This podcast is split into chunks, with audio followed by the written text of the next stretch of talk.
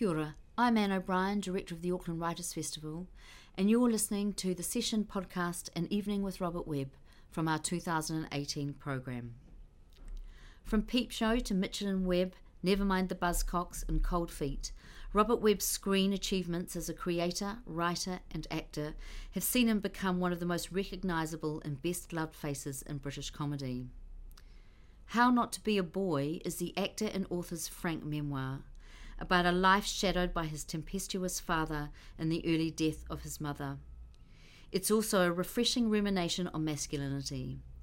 In a wide-ranging conversation with Noelle McCarthy, Webb talks about his life and work and the way in which concepts of family and fatherhood continue to evolve. This session was supported by our Platinum Bold patrons, Betsy and Michael Benjamin. We hope you enjoy it.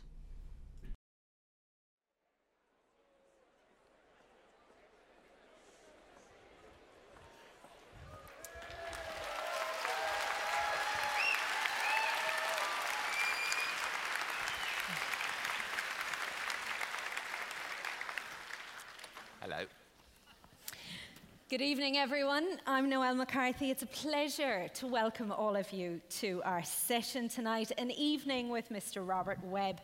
Huge thanks to our Platinum Bold patrons, Betsy and Michael Benjamin, for their support of Robert's appearances here in New Zealand. It's a 75-minute session, as you know, and how we'll do it is Robert and I will have a conversation. Robert's kindly agreed to do some readings, and we will leave some time for your questions at the end. So Robert Webb, not only an acclaimed writer, actor, and comedian, he is also a committed and exceptionally limber physical performer, as anyone who has Googled Robert Webb flash dance will attest. As well as a dancer, yeah, give it a clap. Just because you can't see it doesn't mean I'm not wearing it. As well as a dancer of note, you will know him as one of the stars of Peep Show, one of the most brilliant, audacious, sweaty, palm-inducing British sitcoms of all time for awkward, agonizing brilliance. It sets a benchmark yet to be surpassed. If you haven't seen it, you're going to go home tonight and Google it. Do not watch the dog episode first. Do not. Build up to it.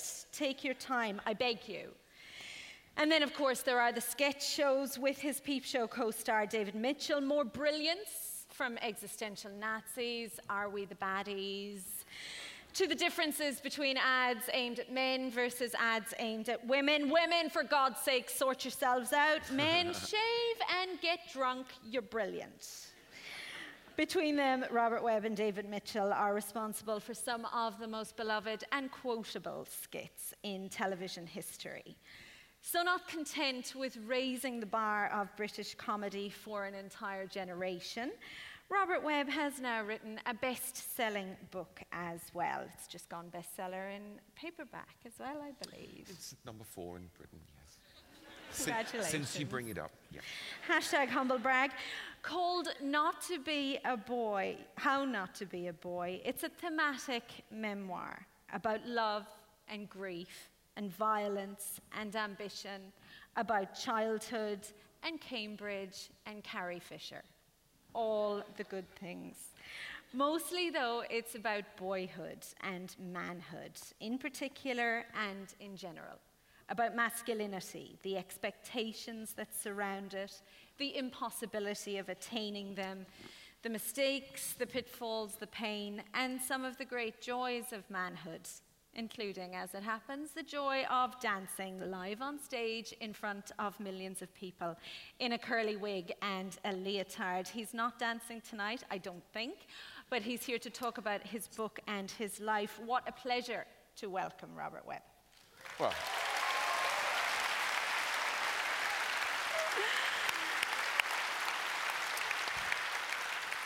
Well, I've peaked, and... okay. People probably always ask you this, but was there pressure to call it Men, Are We the Baddies? No, nobody's ever thought of that, and what a missed opportunity.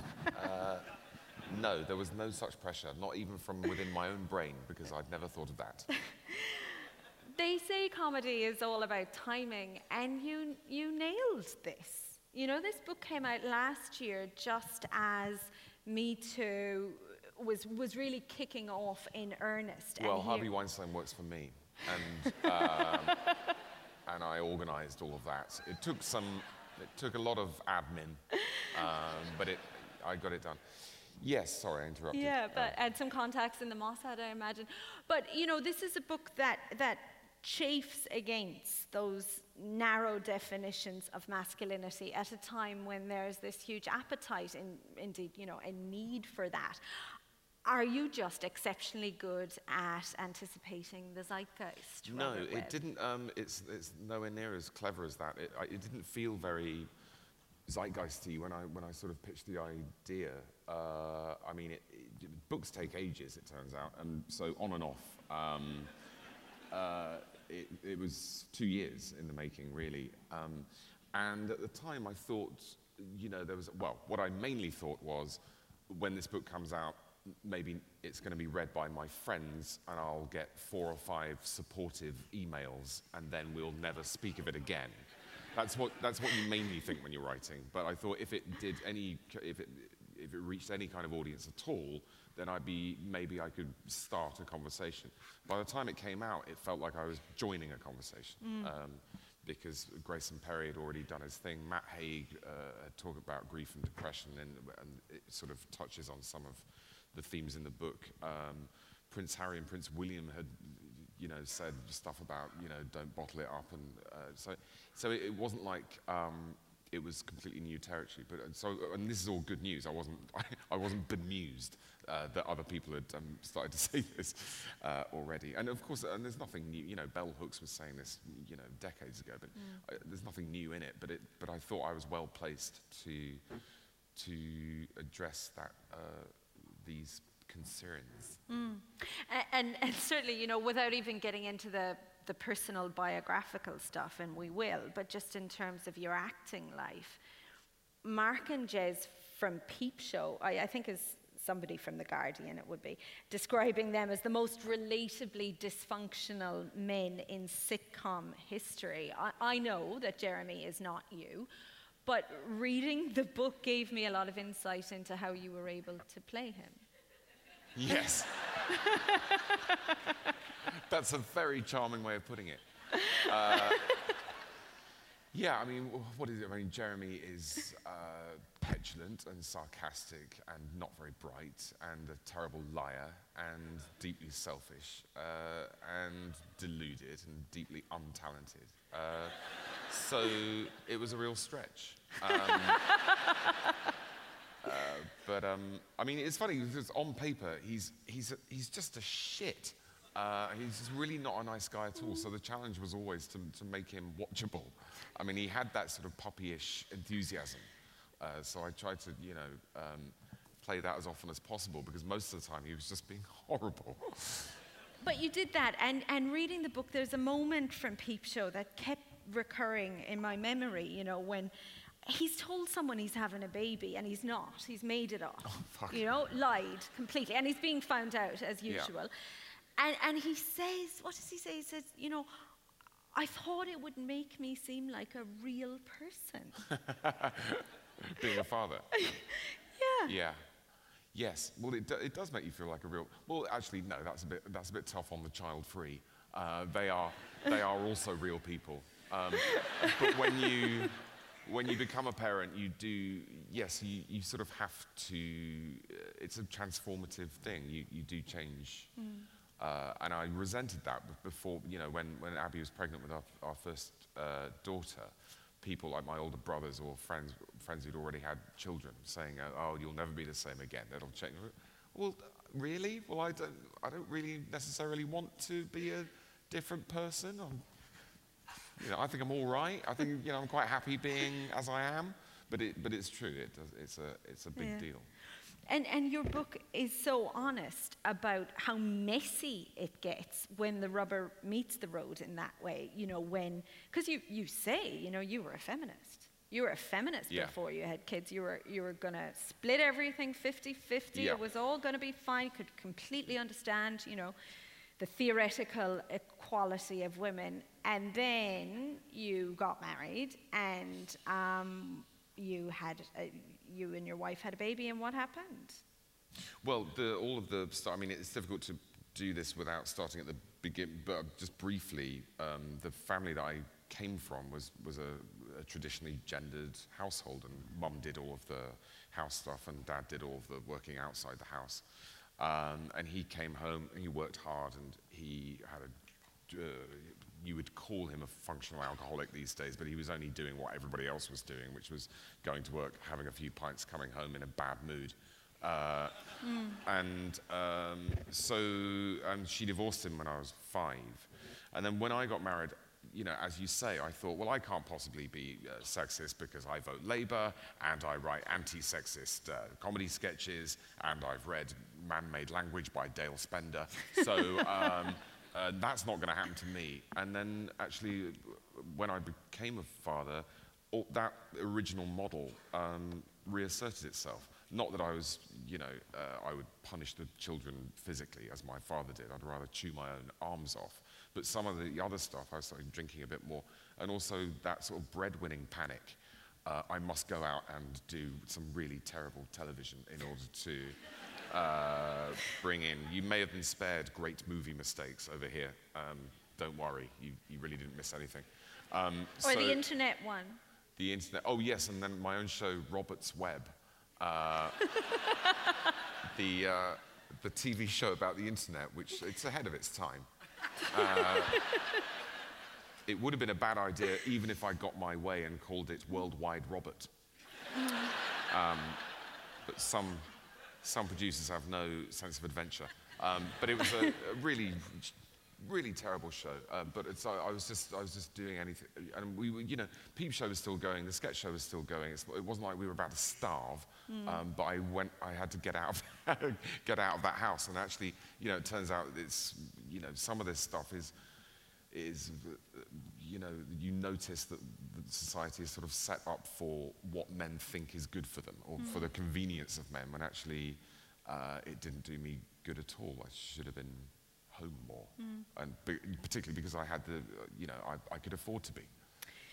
And that realization, you know, of your own shortcomings and the ways in which they echo a previous generation, that's part of what makes this such an affecting book, you know, because as we have been saying, it's a book that engages with what's happening right now in our culture and in our time, but it's not some sort of think piece, really. This is your life. This is... Yeah, no, it's not a sort of... It's funny, because when we talk about the book, quite often we end up talking about the sort of political element of it. And it's a story, and it's also got this preoccupation with gender and masculinity. And the challenge was to put those two elements at the service of each other. But it's not a social science book with 30 pages of notes in the back. In fact, I think I used the word patriarchy like once, because I want people to read it. So it's not like that. But on the other hand, it's not a sort of bog-standard celeb memoir, because I'm not famous enough to write a book that dull. So the sort of quality control took care of itself, really. It had to be good, and it had to be about something. Yeah. Philip Roth apparently said, write like your parents are dead. And in fairness, you probably wouldn't have wanted to be his mother, you know, reading a lot of his stuff. But did it make it easier that your parents had passed away? Yeah, well, my mother died when I was 17. And that's sort of, and that's in the book. It's sort of in the middle, really. That's the sort of central moment. My dad died in 2013. And the honest answer is, I certainly could not have written this book if he was still around. It would just be mean. It's not, I mean, you know, it's not just cowardice, or it's partly cowardice on my part. But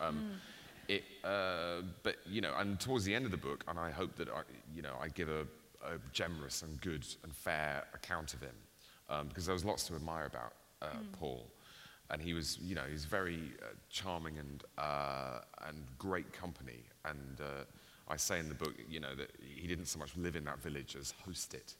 And, you know, he would walk into a pub and you would just see the whole room just subtly adjust itself in his direction and settle itself in for a treat. And he was also what you want from a dad, which is you were left in no doubt that if you were in this bear pit, he would jump down in the bear pit with you. And, you know, in his prime, I pity the bear. But when he was in the sort of 70s, where we start our story, we meet him not at his best. He just didn't really know what to do with a very young family. And I couldn't tell the story without having that there, because it's important for what I was like later. So, but I wouldn't have wanted him to have read that. I never met him. And I'm sorry I haven't now that I've read the book, but I get the sense you were trying to be fair, and that wasn't necessarily easy because he is this very complicated, contradictory character, this man with his great heart, but, you know, he's terrifying as well, this woodsman. You know, he's almost like a figure from a fairy tale. He's, he's a woodsman, and he's got a reattached thumb, and he cooks these magnificent meals. He sort of conjures them up from the kitchen, and that wonderful moment where you get into Cambridge and he's whooping and laughing in the bedroom next door. Oh, he was delighted. Yeah, I mean, yeah. So he had. So my daddy was a woodcutter, and he. So chainsaws were always leaning up against various doors, and yes, this section of his thumb was stuck onto his hand because the mid part, I think it was an experiment with an afternoon session in the pub followed by doing his job with his chainsaw. I think it was both thumbs. No, I think it was only one. Yeah, and he was a terrific cook. And where did we get to? Oh yeah, and but yes, he was absolutely on my side. And when my mum died, I went to live with him again. And we didn't really see eye to eye, and it was a tricky period. But he knew what I was, you know, I was there to, I went back to school for most of the year and sat in the classes of the year below. And then eventually got the grades I needed, and yeah, then we had this massive pub crawl, of course, which is how you celebrate. What was it, that, 6 pubs, 7? It was, yeah, it was 6. Yeah. All of the pubs in Well, you'd start at the perimeter of the village, and then driving, work your way to the middle, and then you know. But he would like go. It's okay. I'll go down the back roads. And the back roads, the police were just always there on the back roads. They knew what date he was going to get his license back. There they were waiting for him.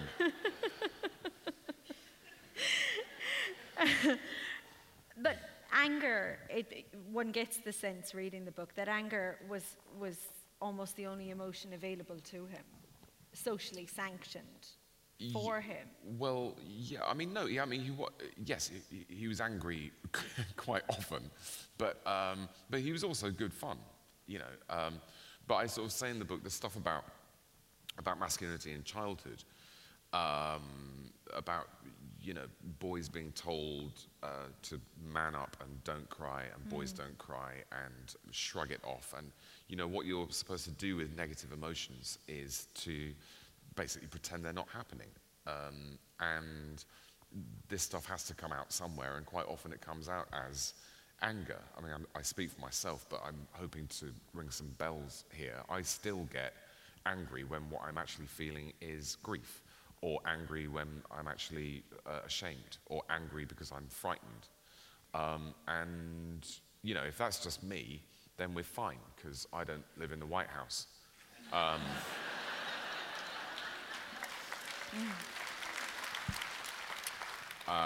don't work in the Kremlin or the Vatican, and I'm not in charge of a major investment bank. But if it's not just me, and I make occasionally poor decisions because I can't process my emotions properly, then we've got an issue here. Was that a revelation for you, that anger was on the surface of other emotions as you experienced it in your own life? I mean, you talk a little bit about therapy when you were at university. Was that like a slow dawning for you? I wasn't really aware of the specific thing about, you know, not being your own emotional detective and not really working out what you're feeling. That was much later. I think Abby, my wife, was a big influence there. The counselling that I had at university was really, really important in terms of getting over the death of my mum. I mean, I say in the book, you never really get over something like that, but you learn to coexist with it, and you sort of make peace with it. And it's 28 years ago now. I mean, you know, this is where quite rightly and properly the jokes kind of dry up a little bit in the book, because there's a certain decorum. I've had 28 years to get used to the idea, but I can't drop these bombshells on the reader. I feel a sort of a duty of care there. But yeah, I was very properly depressed, I think, about 2 years later, by the time I was at university, and not really. There just came this fortnight where I wasn't really eating. I didn't really want to get out of bed. I was having suicidal thoughts. And luckily, the university had this free counselling service. There was a bit of a waiting list, but I went there, and they do this initial assessment of sort of how mad are you? Like, these are not the preferred terms. Thing, and it was a very nice man, and he got me to talk about what was going on, and I didn't mention the suicidal thoughts. I thought that would be a bit much. I mean, come on. I've only just met the man. This is England. He doesn't want me going on about that. But he said at the end of the hour, you know, it seems to me you've had a lot of separation in your life, and you're using it as a model through which you view current adversities, and it makes things seem worse than they really are, and you have a problem, and I think we can help. And to hear a proper professional grown-up say that made a lot of difference. And then, you know, I started going for an hour a week, and it just made life easier in that, you know, okay, this is a horrible experience I'm having in my head, but at least I can talk to Michael about it on Thursday. Mm. The funny bits are very funny, and, you know, as you've alluded to, the sad bits are very sad. You know, there's an emotional honesty in your writing, and I know by the time you started this, you were already an acclaimed writer for television, a comedy writer, but this sort of writing is very different, isn't it? Yeah, I mean, I've been a professional writer for 20 years, but it's almost all been comedy sketches and pilot sitcoms that didn't get made.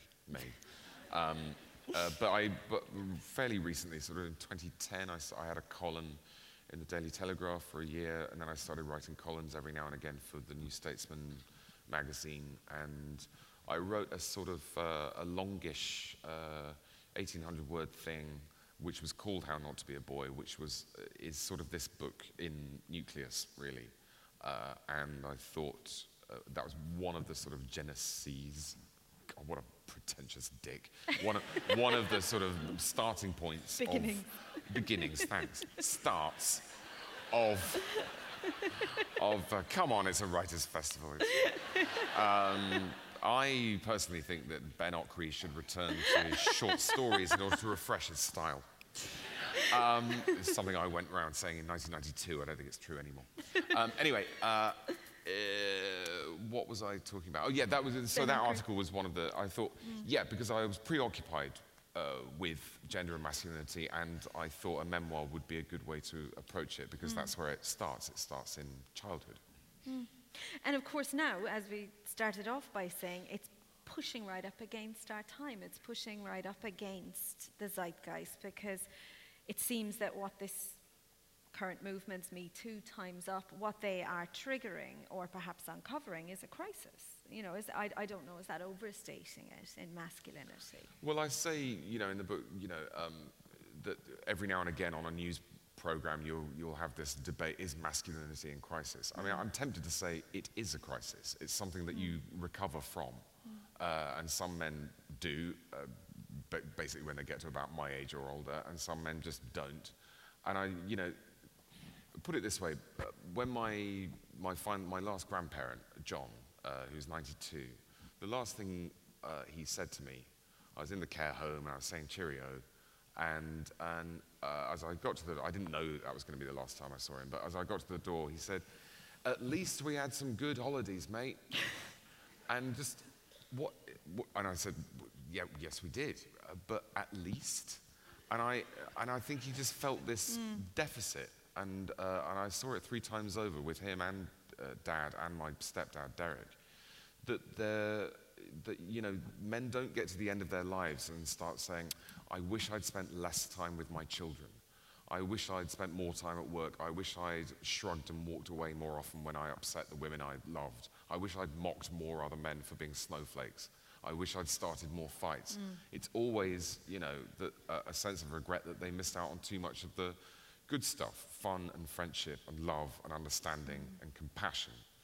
And I think the rules of masculinity get in the way of all of that. And they come in between men and women, but also come in between mothers and daughters and fathers and sons. And you know, that theme of male anger, which goes through the book as well, your own anger, you know, that of previous generations. It made me think of that Margaret Atwood line that everyone seems to be quoting a lot lately, you know, that men are afraid women will laugh at them, women are afraid that men will kill them. You know, this, the sort of brutality of that.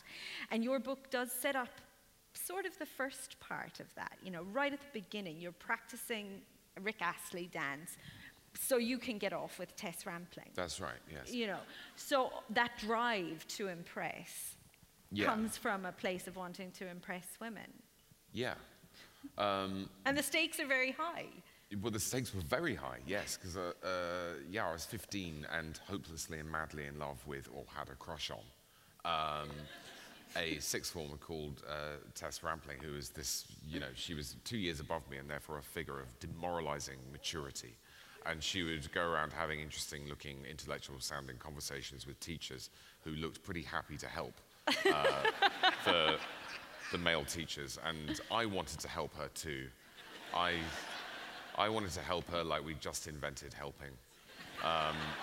And one of the ways I thought I was going to impress her was doing this, you know, because I'd always been, what saved me from being bullied, because I was very, very quiet and very shy and very skinny, and I couldn't do football or running or jumping or climbing trees, and I was scared of wasps and nettles, and I was a coward and a wimp. But I never got bullied because I would always latch on to the biggest lad who was not himself a bully, and he would be my sort of patron. And I'd make him laugh, and I'd do impressions of teachers, and I'd rewrite the lyrics to pop songs and make up, you know. And so I always had that from quite early, 6 or 7. But by the time I was 13, I worked out that I could do a version of that, not just with my friends, but on a stage. And I started putting on these sort of end-of-term reviews, sketch shows, basically, that you do in the school hall, and you charge everyone 10p, and nominally it was for charity and to encourage team building, but mainly it was so that I could have sex with Tess Rampling, which, needless to say, never happened. But, you know, we would do, it was all TV parody, you know, a coruscating parody of Blue Peter called Glue Peter, where the presenters are all stoned.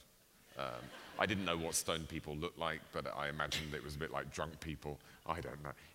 It wasn't my best work. But it was a start. Exactly, and you've gone on to do all sorts of great things from those beginnings. And you have form with a certain type of male character. I mean, I talked about Jez, but there's also Bertie Wooster, of course. Oh, you know, and we love Bertie, but Bertie has the horror of getting married, of the fish slice, doesn't he? Yes, I never thought of that. Yes, I suppose he's another man-boy, but rather more, yes. That's the worst thing that could happen to him, a little bit potty, yes, no, absolutely. Now, I played Bertie for... it was 3 months in the Duke of York's theatre, and then we went on tour around the provinces. and that was brilliant fun.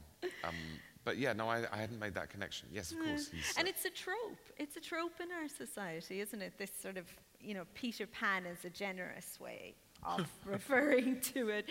But you can also just say, you know, man-child or man-boy. Or men going into their cave, as in... Men are from Mars, women are from Venus. Yes, you've given that some thought, haven't you? Yes. Do you want to... Shall I? Sure. So I'm doing my own segues. I don't even need to be here. Just listen. Sorry, excuse me. So I'll do a little reading, which is oddly from quite close to the end of the book. So it's 2000. And sorry, that was that. Okay, mate. It's 2000. She's kicking off.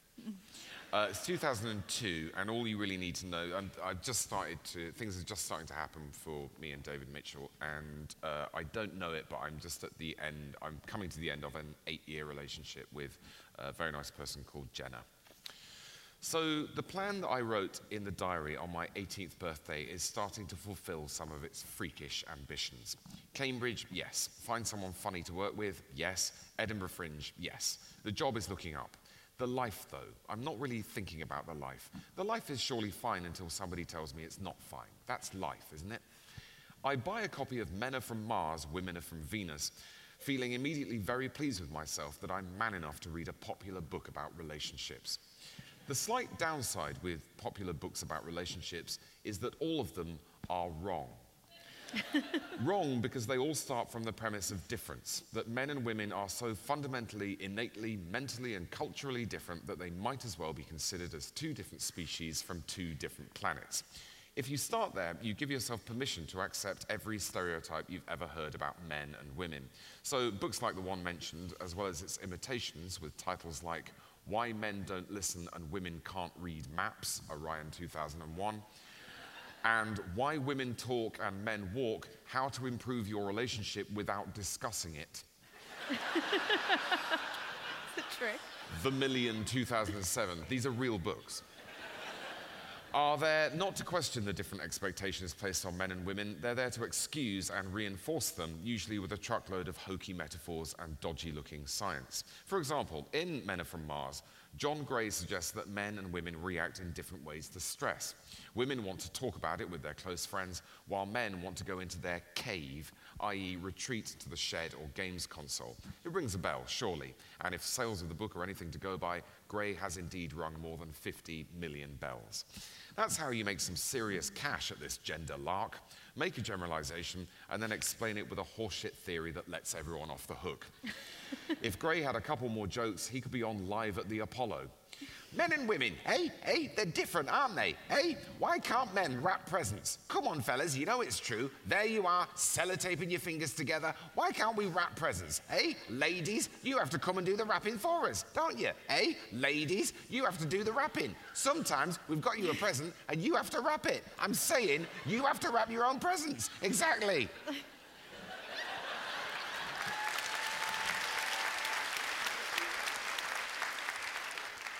Footnote, men really do seem to be worse at wrapping presents.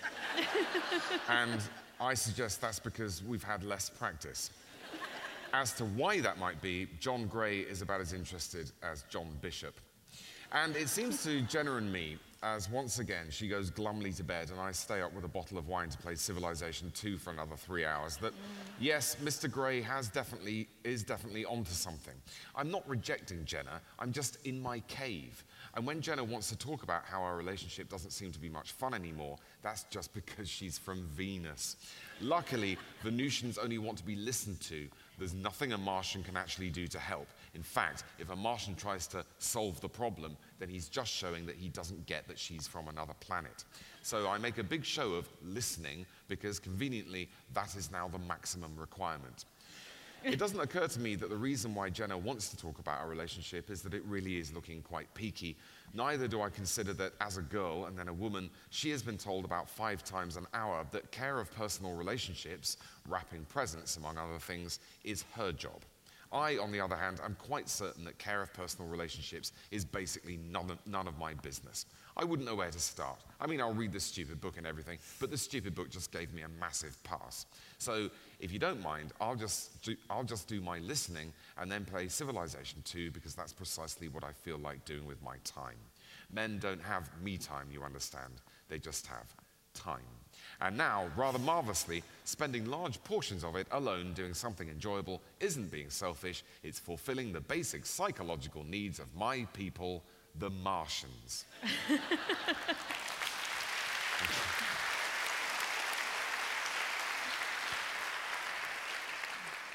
Thank you for that dispatch from the planet Mars.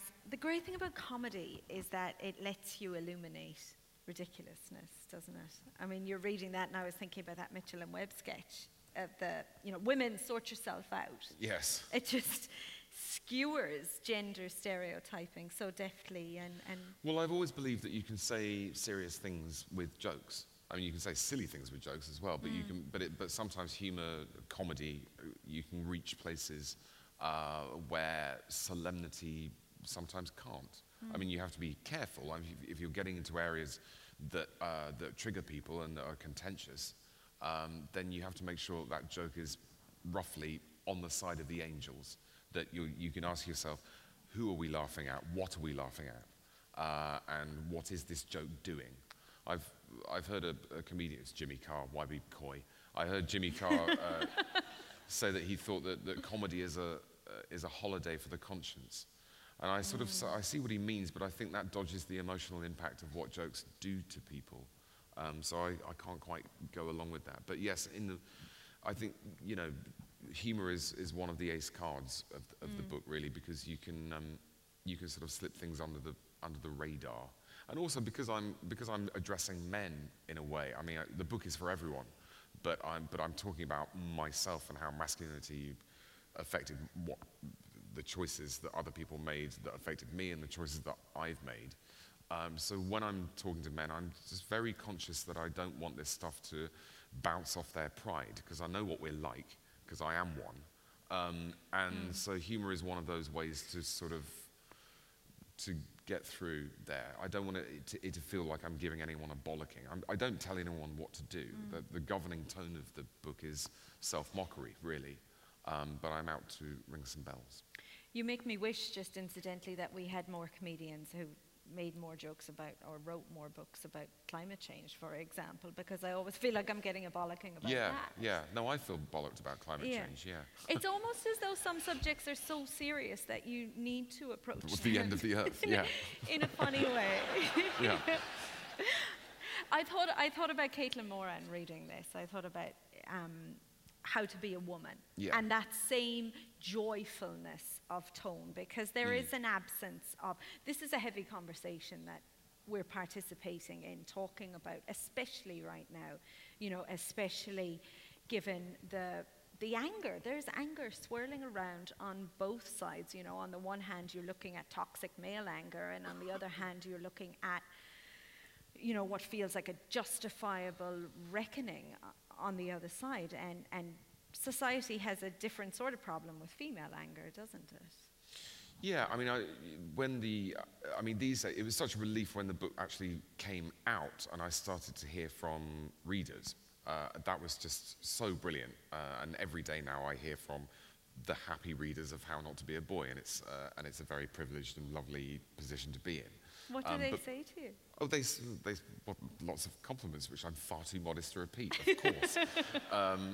But before it came out, people were judging the book on, quite reasonably, on what I was saying about it, things like this, and interviews that I was lucky enough to do on the news and on arts programs and in newspapers and whatnot. And the reaction I got from most people was, oh, this looks interesting. Of course, there is always going to be a section of extremely angry men who I succeeded in making even angrier for a while, and now they've just settled back down to sort of their default livid. But the sort of, your kind of men's rights activists and people who think that, you know, we've got 32% of the House of Commons is female now, it's PC gone mad. And, you know, the old-fashioned reactionaries and the slightly more energetic Nazis. The baddies. They're very cross with me. So, you know, why were they cross in particular? Oh, because I'm a cuckold, libtard, self-loathing, male feminist, mangina. I mean, they put a lot of work into this stuff. Who is trying to pursue? I mean, the slight mistake they're making is they recognise this unbelievably slow, glacial withdrawal of privilege, and they're confusing that with a sense of persecution. And it's like, you know, so there's a female Doctor Who. well, now you've destroyed my childhood again. And you know, because it's a fucking Time Lord. He's got two hearts. They invented the whole regeneration thing because the actor couldn't remember his lines anymore because William Hartnell was being such a pain in the arse and he had to go, but they didn't want to cancel the show, so they got Patrick Troughton's... So they invented regenerate... What are you talking about? Of course it gets... Of course he gets to be a woman.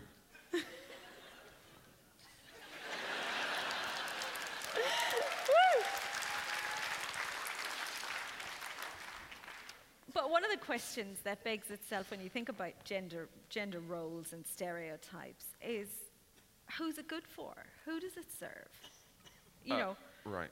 The narrowness, the damage that it causes, the trauma. I mean, you've talked about masculinity as a crisis. On the other hand, you get women who are either written off as Haradians or, you know, shrews for being too angry, or if we do express a bit more on the emotional spectrum, we're too emotional. Yeah. And that's a stereotype that's been used to justify all sorts of sexist views and treatment. So we're getting it on both sides. Yeah, I mean, I sort of get into that when I talk about... I use the phrase toxic masculinity exactly once, which is when I explain why I avoid it. And I avoid it not just because... as I was saying earlier, that it sounds to the male ear. It sounds to men sometimes like it's an attack on their character, which it absolutely isn't. I mean, there are men who will take an attack on sexism personally, and you have to watch out for those guys. But I don't say toxic masculinity because it... Bear with me when I say this, it implies there's a good kind of masculinity, and I'm not saying that's a problem with men. I think men are terrific. Men can be magnificent and also behave disgracefully, just like women. I think we're all just farty humans who are, most of us, just trying to do our best, but, and have a good time and not cause too much harm, and that's fine.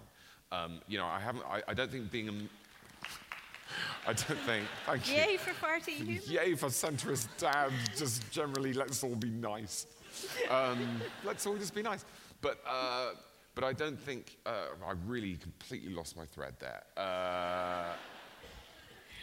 Men and... Oh, you don't talk about toxic masculinity. Yeah. Yeah, that's right. I don't think that that being male is some innately fallen state. I think, you know, I'm just saying, you know, men can be lovely... But the masculinity stuff, I don't know what that word's doing. I don't know why we need it. So if you say someone's proud of his masculinity, what? So we're talking about stoicism or grace under pressure or physical courage.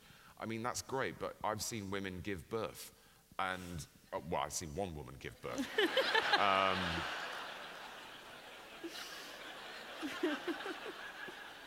In real life. I've probably seen women give birth, pretend to give birth, you know, on television. Anyway, and you know, grace under pressure and physical courage. Don't tell me that these are exclusively male traits. Just like gentleness and compassion aren't exclusively female. Absolutely, traits. Yeah. But again, you know, it goes back to childhood and the stuff that is encouraged or with tiny cues. I mean, this doesn't... I'm not saying that. You know, you've got people banning boys from wearing the colour pink or whatever, but very subtle things. You know, I know that our two girls, when their grandmother turns up, she is going to make 16 you know, comments about their appearance. She's going to talk about the clothes that they're wearing and their hair and their body shape. And with their male... This is just me slagging off my mother-in-law now, but I'm far enough around the world to get away with it. If you can't come to New Zealand and talk about it, where can you do it? And with their male cousins, she will immediately ask them what they've been doing. And this kind of... You know, I've heard gender-neutral parenting being described as gardening in a gale. You know, there's only so much you can do because it's everywhere. It's, you know, let's cross the road, we'll wait for the green man... Let's make a snow person. I mean, the language and the culture, it's just... and don't get me started on In the Night Garden. Have you ever... do you get In the Night Garden? You know... OK, I don't think enough people... I'm not going to do my devastating critique of In the Night Garden. But it's... But anyway, it's everywhere. Just this general thing that... It's with nappies. I noticed in the supermarket recently, up until a certain age, you can both have the same nappy, and then at a certain and then there's pink and blue nappies. Yes, of course. There are pink and blue nappies. Absolutely, yeah. Let's just segregate them as often as possible. But one of the things that the exposure of, you know, the rottenness in the culture around these apex predator men like Harvey Weinstein, for example, is exposing, is that, you know, however horrific these patriarchal structures are for women, they're not serving men either. No, well, they're serving men in terms of access to the professions. Of course they are. But I know what you mean in terms of their emotional health. No, I suppose I'm trying to say that this stuff is set up for the convenience of men, but it ends up hurting men as well. But in terms of the professions, including my own and my day job as in TV comedy. I mean, in Britain we've had 76 prime ministers since Sir Robert Walpole, and 74 of them were men. And why was that then? I mean, even the most massive dinosaur these days would not say, well, it's because women are stupider and lazier than men, although if you believe that, you should say so. But still, why did that happen? Well, how do you explain that number? Well, it's because there has been this positive discrimination scheme for men in politics, as well as in comedy and medicine and law and finance and all the rest of it. And it has a name, and that name is the patriarchy. And again, I don't see patriarchy very often. And well, people, you call it something else in the book, don't you? Well, yeah, I do actually. Yes, shall I tell that little story? Yes, my daughter Esme was 5, and she had a non-uniform day coming up at school, and she asked Abby, her mother, if I go as Spider-Man and not as a princess, do you think people will laugh at me? And Abby said, they might laugh, and what will you say if they do? And Ezzy said, shall I tell them they're laughing because of the trick that makes men sad and women get rubbish jobs? Sums it up. And Abby said, yes, I think that's a very good answer, yes. And the trick came out of, I think they were looking at pictures of handbags or something, and Abby had said something about the patriarchy, it's that kind of family. And this came back as the patriarchy, and it turned into the trick. And so the trick now is the code word, is the family code word basically for all of the stuff that Ezzy and Dory and all of their female and male friends at school, in their tiny primary school, are going to spend their lives wading through this stuff about this is what you, how you perform being a girl, this is how you perform being a boy. And they should be, I think it's important that they can name it when they see it. I don't think that's not meddling with biology, that is a straightforward duty of care.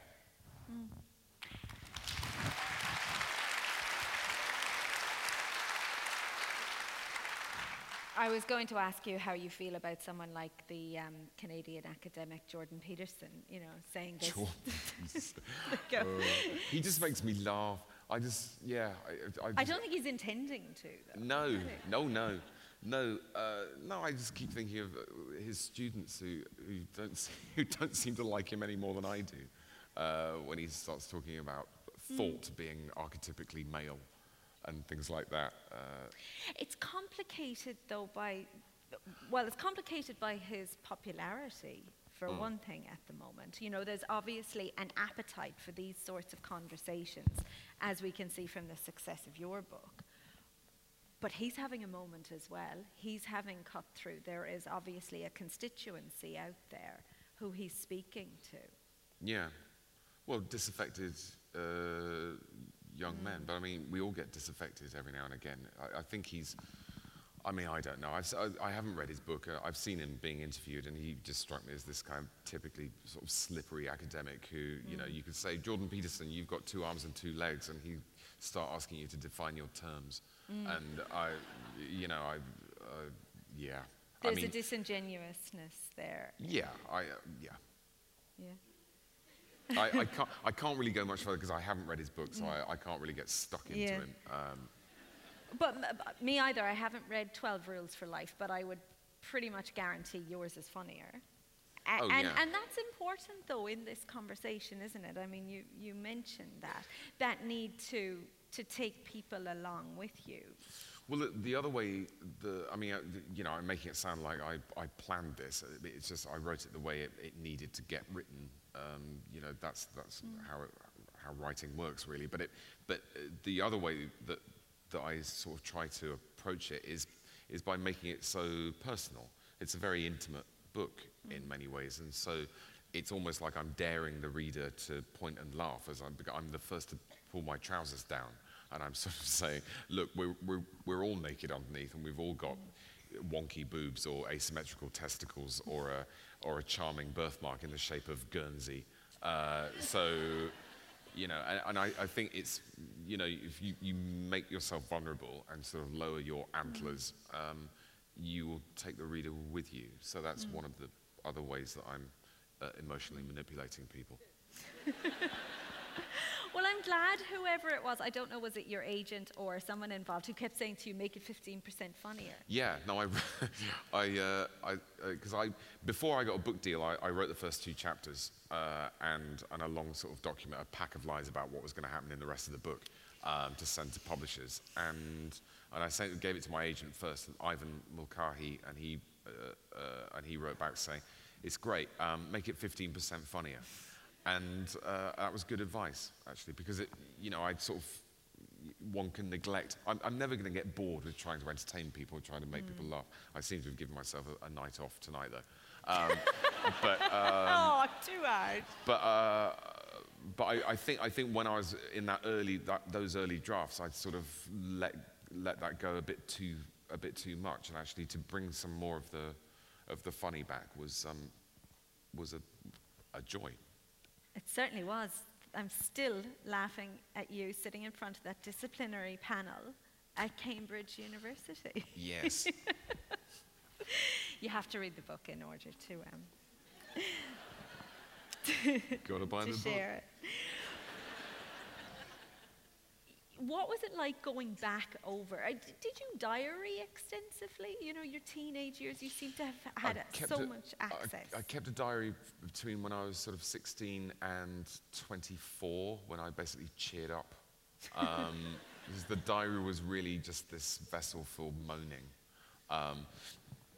The selection of material before then was easier in a way, because there are only so many things you remember about being 7.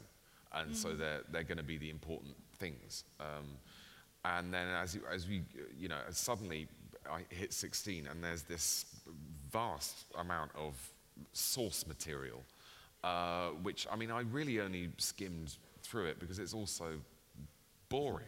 It's just, okay, so-and-so won't get off with me, and now so-and-so might get off with me, but no, it all goes wrong again. And why... what's wrong with my white thin leather tie that I wear to parties? And what's wrong with my red and grey ski jacket and my lemon V-neck jumper? And it's almost as if I should have a bath more than once a week. What do you have to do for these girls? So it was just a complaint vessel about the ticking clock of my virginity, which just got louder and louder in my ear until I was 17, and then thank God somebody took pity. But it felt, it was such a big deal. And these days, I think 17 is actually quite young to have sex. I think sex is such a powerful and glorious, but complicated and difficult and ridiculous, but just this massive thing. I don't think anyone should do it till they're 20, but I will vainly suggest that to my daughters. But, I wouldn't listen to me saying that. So. It does seem to have been very useful, going back to Tess Rampling, long may she reign. It was very useful. She works for an NGO now. She helps the third world. She's great. She's constantly building dams and Of course she is. But it was a very useful driver for your ambition, wasn't it? Not just Tess, but there were women who came out. Impressing women. Impressing women. Yeah, well, I seem not to have grown out of it. No, yeah, no, the sex urge was a, as Lawrence would call it. Well, it'd be interesting, or maybe Jordan Peterson, it'd be interesting to know, you know, is that how when you and David are sitting around sort of writing sketches? Is it sexual frustration that drives us? That we know we can make love with anyone except each other. That's the rule that we can't break. Who came up with this wretched rule? Put aside these crazy inhibitions. No, the way David and I would write sketches was we'd go to the pub and we'd get a couple of notebooks out and start talking. And quite often we would talk. The low-hanging fruit, the easiest sketches would usually be things that had annoyed us lately. So we'd get a couple of ideas from that, but we'd just start talking, and then sometimes, you know, a funny idea for a sketch would sort of come in from the edges of sight, and you don't grab it too quickly, you let it get a bit closer, and we would get 4 or 5 ideas out of, 3 hours in the pub, and then not try to write them whilst having had however many pints 3 or 4 hours is, but write them up the following afternoon, and... We never really worked in them. We're not morning people. I heard Matt Lucas saying, and David Walliams, that they would turn up at an office at 9 and work from 9 till 6. I mean, how can you? That's just monstrous. I thought the whole point of being a performer is that you don't have to do that. Exactly. Yeah. Yeah. It sickened me. But yes, there's an air of mystery or perhaps coyness around you writing about comedy. Do you not want to examine your process too much? No, I don't feel superstitious about it like that, but it is just genuinely mysterious. I mean, where a funny idea is going to come from, I don't know. It just sort of happens. It doesn't happen. It didn't happen unsought. You sort of have to go looking for it. And, you know, David and I haven't had a sketch show since 2010, so we don't really think in those sort of rhythms anymore. But while the show was going, outside of the deliberate pub sessions, sometimes, you know, an idea would come more often than they do now, because I'm not, that part of my subconscious hasn't got its ears open for that kind of joke. It's at the moment I'm writing my first novel. I'm trying to hear other things, but it's a different kind of process. It's difficult to give a satisfactory answer because it is a mysterious thing to me. Yes, writing your first novel, there is a facility in this book in terms of structure. You know, you do some sort of quite audacious things in terms of jumping back and forth, and always keep the audience with you. So technically, will the novel do a bit of that? Will there be a bit of jumping around? The novel will do a bit of that, yeah. Although it's doing that at the moment, but I'm only 15,000 words in to the first draft. Only. But it's a grief-stricken, time-traveling rom-com. Called Come Again, I've got a female protagonist, a female main character, because I like life to be difficult. And there was a thing on Twitter about how men write women, and there are a lot of things to avoid. Does she not know how beautiful she is? No, I haven't done any of that, and I was reading it, shitting myself, thinking, I bet I've done everything on this list, and I hadn't. I don't describe her breasts in page 1. We will never know what her breasts are like. I don't do her breasts. The time traveling's interesting. Is that Doctor Who? I mean, that was obviously a very formative influence. Yeah, I love Doctor Who. Yeah, it's partly that, and it's partly a way of, it's continuing a preoccupation with grieving and with I'd love to tell you the premise. It's not that I think we won't tell anyone. It's not that I think, because writers don't steal from each other, but you never know who else is in the room. I'm so far away from publication that I can't have someone writing something on a blog and then suing me later. But anyway, it's the reason for the time travel. It'll all become clear next summer when it's published. When you were writing this book, in terms of precedence, was there much around? You know, I was thinking, I love these kind of books, and as a woman, it seems like I have so many to choose from. You know, there's Caitlin Moran, or Lena Dunham, or Gloria Steinem, you know, and if you're a man, you get maybe Rudyard Kipling's If, or, you know, Star Wars, perhaps, you mentioned, but were there books you were thinking of? What, other memoirs? Yeah. No, I mean, I haven't read that many. The sort of big, shiny, flawed studio showbiz ones, the proper sort of How I Became So Marvelous books. I haven't really bothered with those. I mean, I loved Clive James's memoirs, of course. Who doesn't? And there's a wonderful David Niven one called The Moon's a Balloon, which is clearly the best title ever. And Rupert Everett, this is very looksist of me, because I didn't think Rupert Everett would be a very good writer because he's too good looking. He's so handsome. He's too handsome to write. And it turns out he's a wonderful writer, and it's, his memoirs are terrific.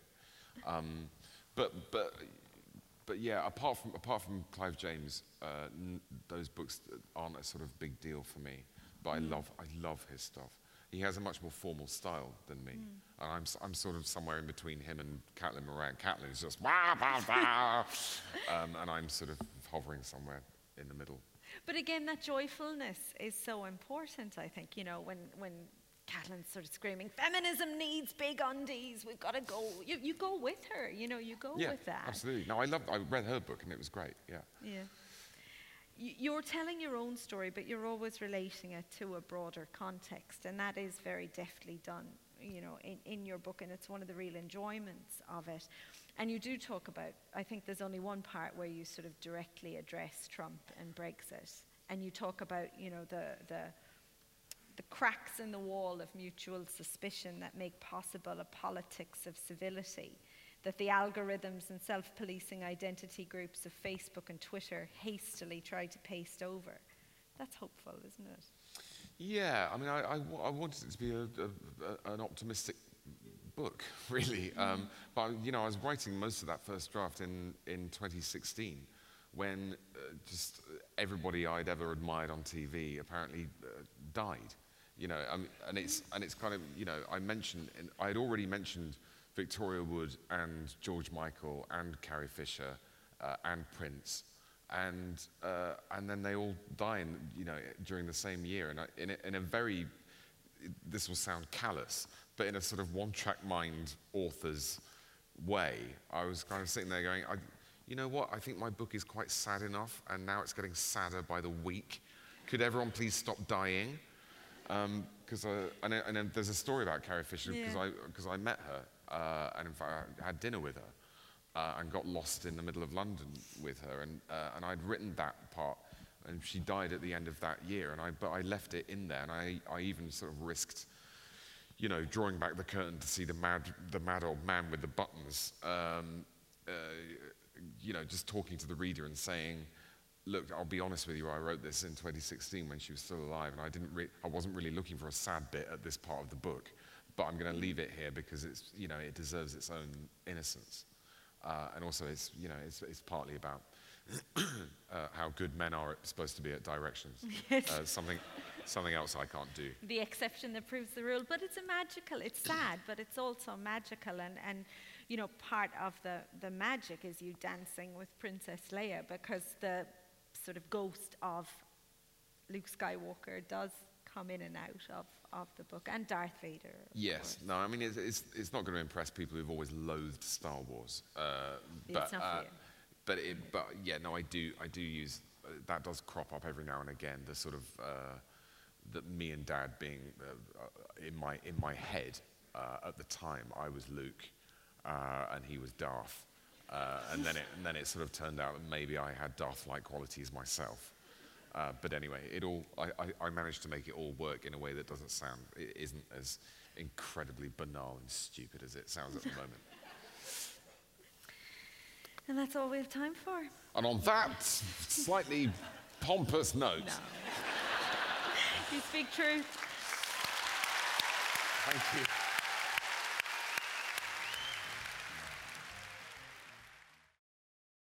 You've been listening to a podcast from the 2018 Auckland Writers' Festival.